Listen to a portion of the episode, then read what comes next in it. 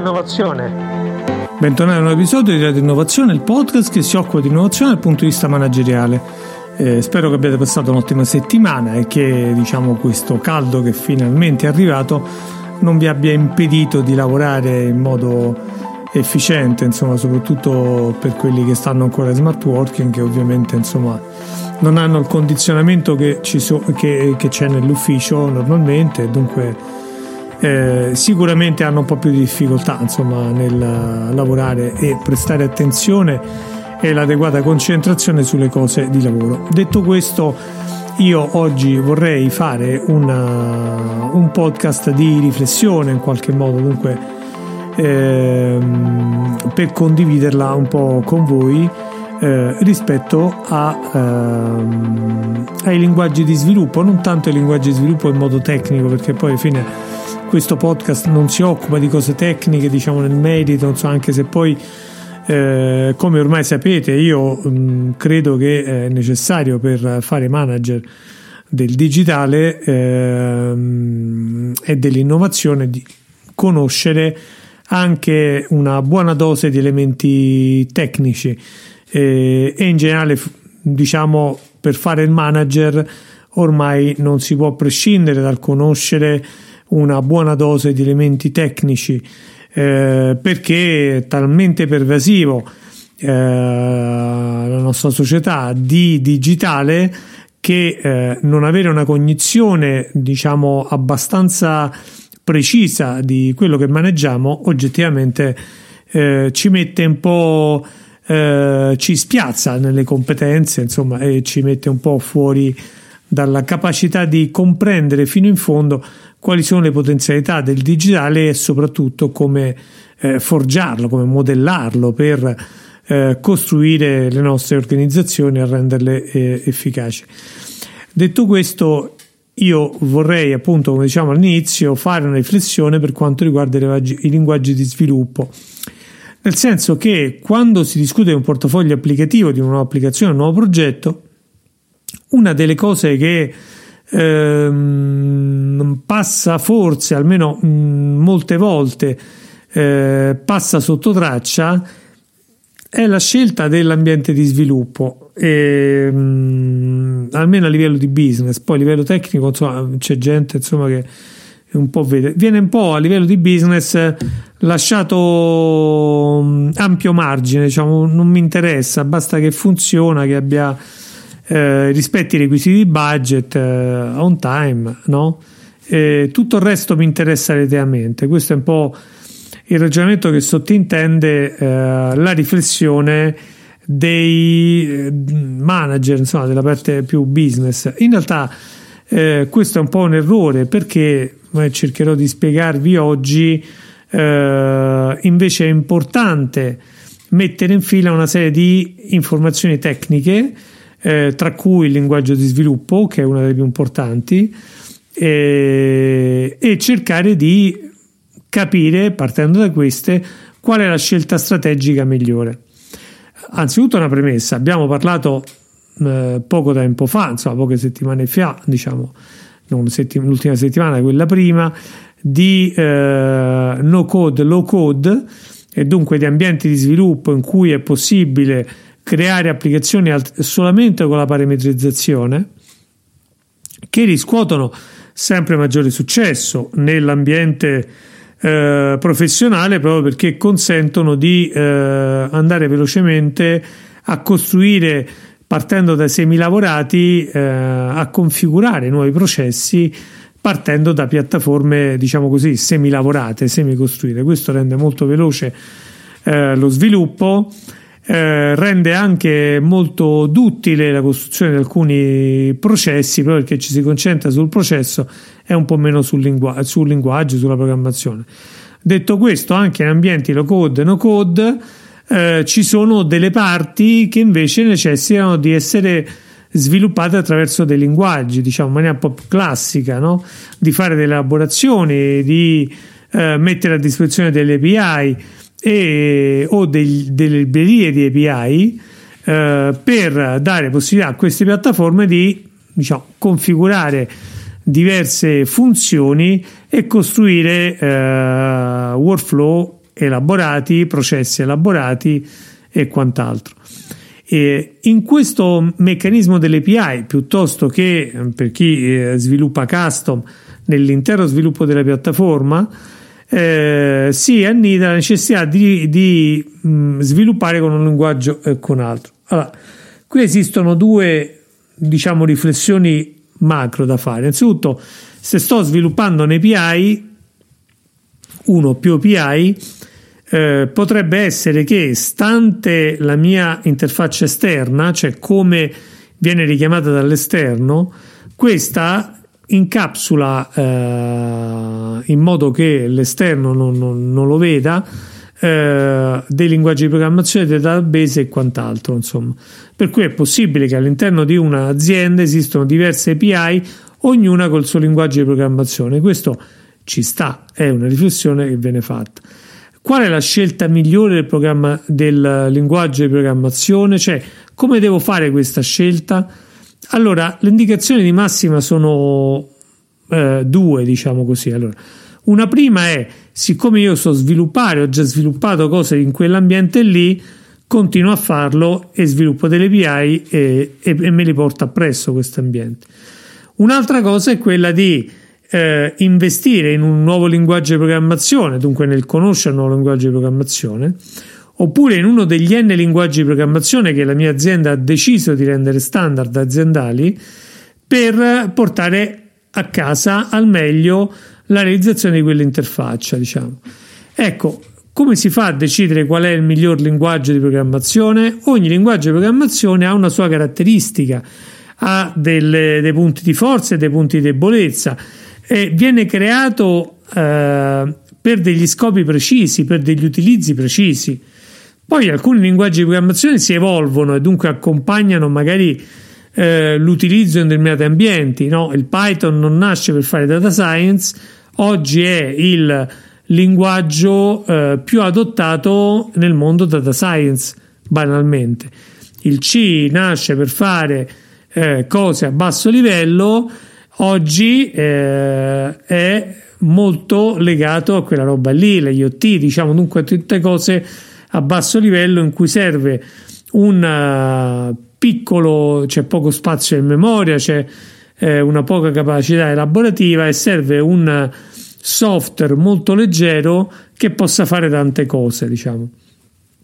È chiaro che l'abilità che serve per sviluppare in C, in C++, che è la versione oggetti del C, o in Python è diversa, insomma, no? Eh, nel senso che sicuramente in C in C è necessaria una professionalità più ampia per sviluppare, la probabilità che si fanno errori più alta e dunque bisogna avere un approccio alla programmazione, allo sviluppo del progetto diverso da altri linguaggi eh, e dunque probabilmente sarà più costoso, insomma, dunque ottengo dei benefici da una parte e dunque il codice più leggero, eh, velocità e quant'altro, eh, ottengo invece degli appesantimenti dall'altra, nel senso che eh, probabilmente ci avrò più errori, eh, avrò una maggiore difficoltà di trovare le persone sul mercato che ci sanno lavorare bene e tutta una serie di altre cose, insomma. Questa è già, come vedete, una prima riflessione da fare quando scelgo un linguaggio, cioè devo scegliere un linguaggio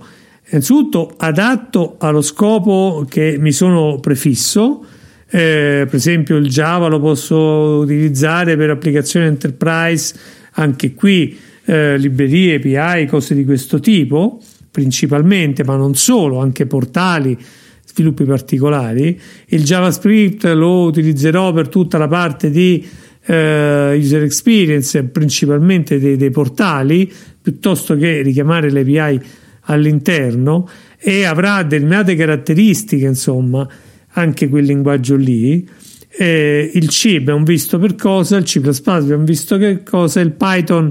è un linguaggio un po' general purpose, eh, molto in voga, molto semplice, pieno di librerie eh, e che si è diventato moltissimo nel mondo dell'intelligenza artificiale, del machine learning e dunque è molto utile da quel punto di vista lì. Il PHP è un'altra tipologia di linguaggio, sempre interpretato come il Python, dunque Eh, interpretato significa che esiste un software che legge il programma e lo esegue. Compilato invece significa che esiste un software che traduce quel linguaggio in una libreria eseguibile direttamente dalla macchina senza bisogno di un, server, di un software che fa da intermediario e dunque molto più veloce e molto più performante, cioè molto più adatta a velocità e, e performance. E questa è un'altra tipologia di linguaggio, cioè quanto riguarda il PHP o il Python, sono linguaggi per esempio che noi troviamo molto quando facciamo il back-end di un portale oppure quando utilizziamo applicazioni web eh, oppure su determinate attività specifiche eh, che si possono vedere. Insomma, si deve valutare anche nella scelta del linguaggio qual è l'uso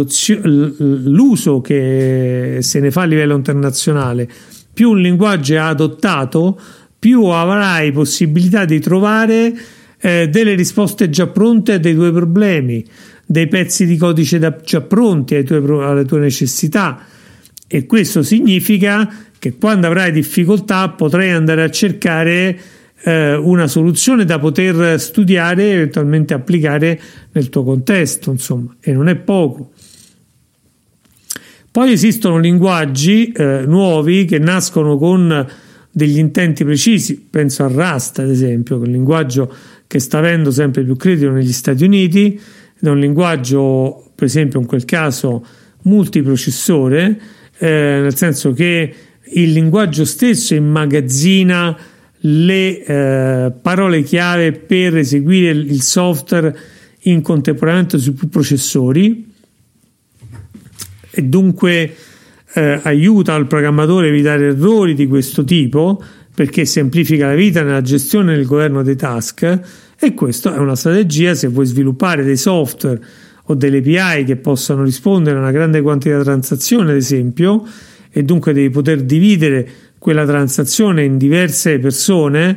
eh, l'uso di un approccio eh, multithread diventa effettivamente un approccio anche qui abbastanza vincente. Insomma. Già come vedete le considerazioni cominciano a diventare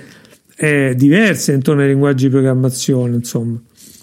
Eh, qual è l'approccio che dovrebbe avere un'azienda rispetto ai linguaggi di programmazione? Innanzitutto, io credo che cosa, una delle cose più importanti che deve fare un'azienda è individuare un enterprise architecture. Ne abbiamo parlato già diversi episodi fa, ma molti. E individuare un enterprise architecture dove mette in fila eh, i database, i linguaggi, i moduli principali, cosa devono fare, le interazioni tra un modulo e l'altro Fatto questo, deve andare a individuare tutti i moduli da sviluppare e capire con quali linguaggi eh, devono essere sviluppati e dunque se ho un portale web non utilizzerò il C, per esempio, utilizzerò dei linguaggi più vicini al web. Se ho invece un pezzo di mondo di IoT, utilizzerò il C per tirare fuori queste informazioni che a me servono, le informazioni che a me servono e trasferirle in un altro software, diciamo tramite un database che fa da bridge o qualsiasi altra cosa. Insomma. Ecco, già questa è un'altra considerazione, diciamo, utile, penso, a chi deve fare una riflessione. Insomma, avere sott'occhio il portafoglio applicativo, capire quali sono le principali funzionalità di ogni singolo modulo, il, uh, il linguaggio in cui è stato scritto, eh, l'anno in cui è stato scritto e così via, consente a chi fa pianificazione delle evoluzioni di poter analizzare come è oggi la macchina disponibile, cioè l'organizzazione dei sistemi informativi, e come questa organizzazione deve evolvere, dunque pianificare, decidere quando è il momento di tagliare, un, di non supportare più un determinato linguaggio perché ormai è passato, diciamo, no?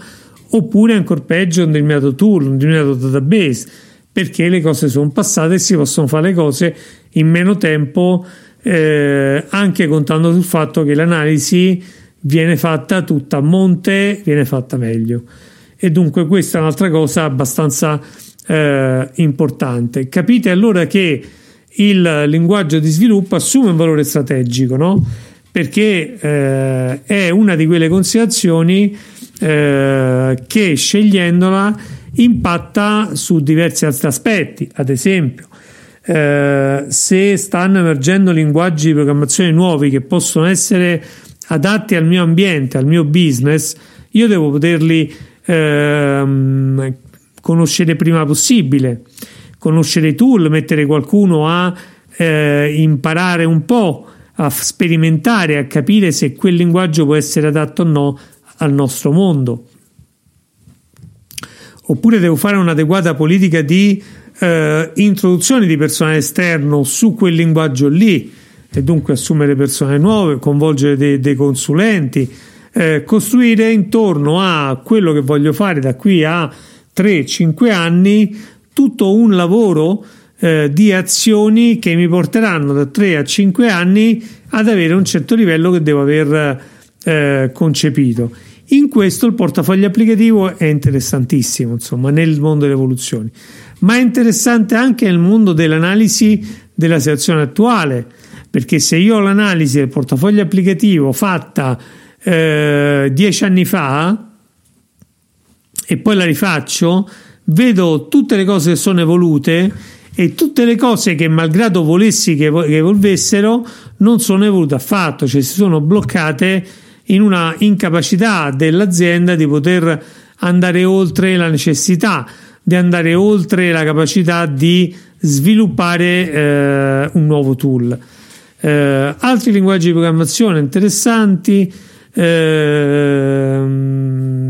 tranne questi qui che ho citato, eh, io oggi non ne vedo, insomma. Ho sentito parlare di Julia, che è un linguaggio di programmazione eh, che dovrebbe essere abbastanza vicino a il Java. Eh, ho fatto delle piccole cose per capire un po' di cosa si trattava. È un linguaggio che aiuta a sostituire Java per molte applicazioni, soprattutto nel mondo dell'intelligenza artificiale, però forse eh, no, Julia un, uh, aiuta a sostituire Python, scusate, eh, però direi che non cambia molto la vita. Scala anche ha un ambiente di sviluppo e un linguaggio molto interessante, molto simile a Java, eh, costruito sull'idea di essere parallelo, di andare più veloce eh, e andare meglio di Java. Eh, pure lui è un ambiente che ci consente di sviluppare grandi pro- progetti eh, di piattaforma ed è in qualche modo assimilabile a Java eh, per qualche verso. È un po' una miglioria, diciamo, ecco, mettiamola così, insomma. E nel caso io abbia dei grandi progetti, potrei valutare l'uso di, eh, di Scala perché potrebbe essere conveniente portare persone sen- che magari conoscono già Java senza un costo eh, proibitivo, insomma. Eh, dunque, i linguaggi sono uno degli strumenti più importanti che ha il eh, sistema informativo per sviluppare eh, capacità manageriali all'interno dell'azienda, nel senso che attraverso i linguaggi di sviluppo eh, si possono individuare quali sono le azioni necessarie per modificare il portafoglio applicativo. Ad esempio, se ho un portafoglio applicativo che consente che ha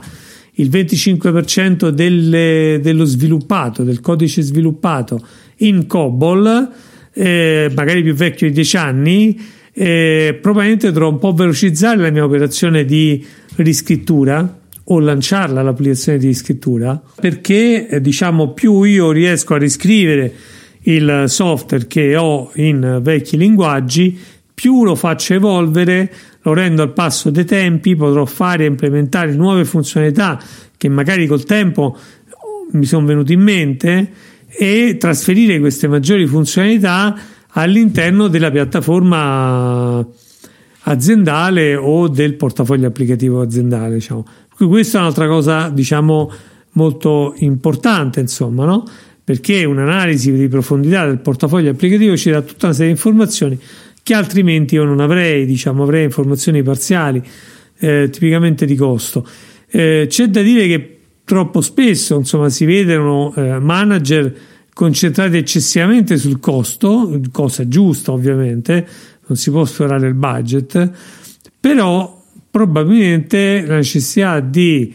eh, fare delle cose in un certo modo eh, diventa ancora più importante, insomma, e questo eh, ci deve essere da stimolo per uh, sviluppare in una certa direzione, insomma. I linguaggi li abbiamo già detti e l'ultima raccomandazione è quella di eh, tenere sempre sott'occhio il portafoglio applicativo, capire quali sono i linguaggi, qual è la dimensione di ogni singolo linguaggio rispetto agli altri, eh, cercare di governare il parco software perché è una delle cose più importanti anche per evitare situazioni di debito tecnico che sono molto frequenti, anche più di quelle che uno pensa. E, e tutto questo tenere, eh, tenerlo coordinato uno, uno, con l'altro. Insomma, ecco, quando si, eh, si presenta sul tavolo la necessità di fare una strategia di acquisizione di software, di cambio, eccetera, eccetera, probabilmente è meglio che la strategia 1 sparisca e si lavori con la strategia 2, tenendo conto del fatto che, insomma, diciamo, eh, anche qui ci sono delle cose da mettere in fila. Ecco, io vi ringrazio, vi do appuntamento a settimana prossima, per oggi ci fermiamo qui, settimana prossima vedremo qual è l'argomento interessante che riuscirò a mettervi sul tavolo e, e niente, io eh, vi do una buona settimana produttiva a tutti quanti, vi do una rivederci la settimana prossima e a risentirci.